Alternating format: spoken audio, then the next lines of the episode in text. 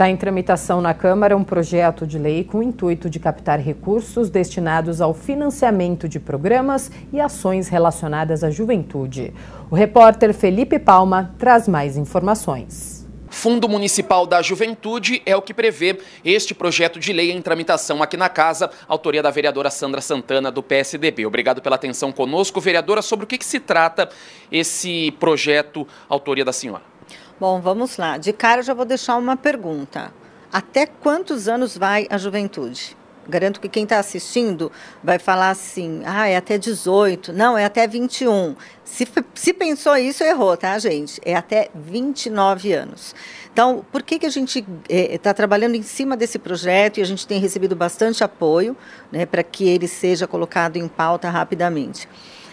Existem inúmeras empresas que querem financiar projetos, financiar ações que englobem toda a juventude. Quando você fala nos jovens até 18 anos, a gente tem muitas ações, tem muitos projetos e tem financiamento, inclusive através do Fundo eh, Municipal da Criança e do Adolescente.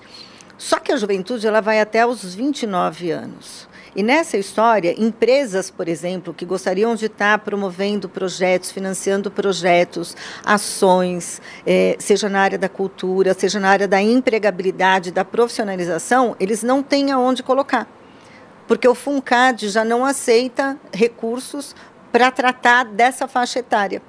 É, passou ali, acho que dos 18 anos no FUNCAD até os 29, a gente fica com um, um, buraco, fica com um vácuo. Então, esse fundo, ele visa suprir aí essa necessidade que essa juventude tem de receber fomento, de receber recursos para implementar projetos, ações na área de cultura, na área da educação, na área de esporte, na área de lazer, é, em capacitação profissional, enfim. É um universo gigante de uma população que a gente não consegue atender de uma forma direta através dos fundos. E a até acho que o projeto prevê também parcerias, né, para que isso aconteça. Exatamente. As parcerias elas são fundamentais, como acontece já no Funcad, como acontece em outros fundos, fundos de assistência social, as parcerias elas são primordiais, né? É da onde vem o recurso, inclusive, para que o poder público possa estar tá fomentando essas ações e para que as próprias parceiras proponham projetos e usem recursos do fundo.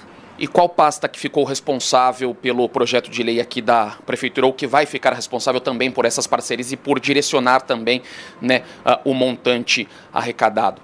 É a Secretaria de Direitos Humanos. Ali nós já temos a Coordenadoria da Juventude, que inclusive está acompanhando aqui passo a passo esse projeto, ajudando inclusive a trazer é, mais apoiadores.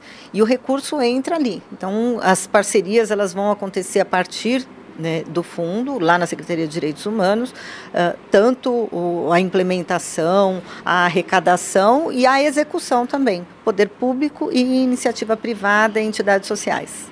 Obrigado, vereadora, pela atenção. Destaques deste e de outros projetos de lei da vereadora Sandra Santana você confere no portal da Câmara Municipal sãopaulo.sp.leg.br, podendo também deixar a sua participação e sugestão aos parlamentares aqui da casa.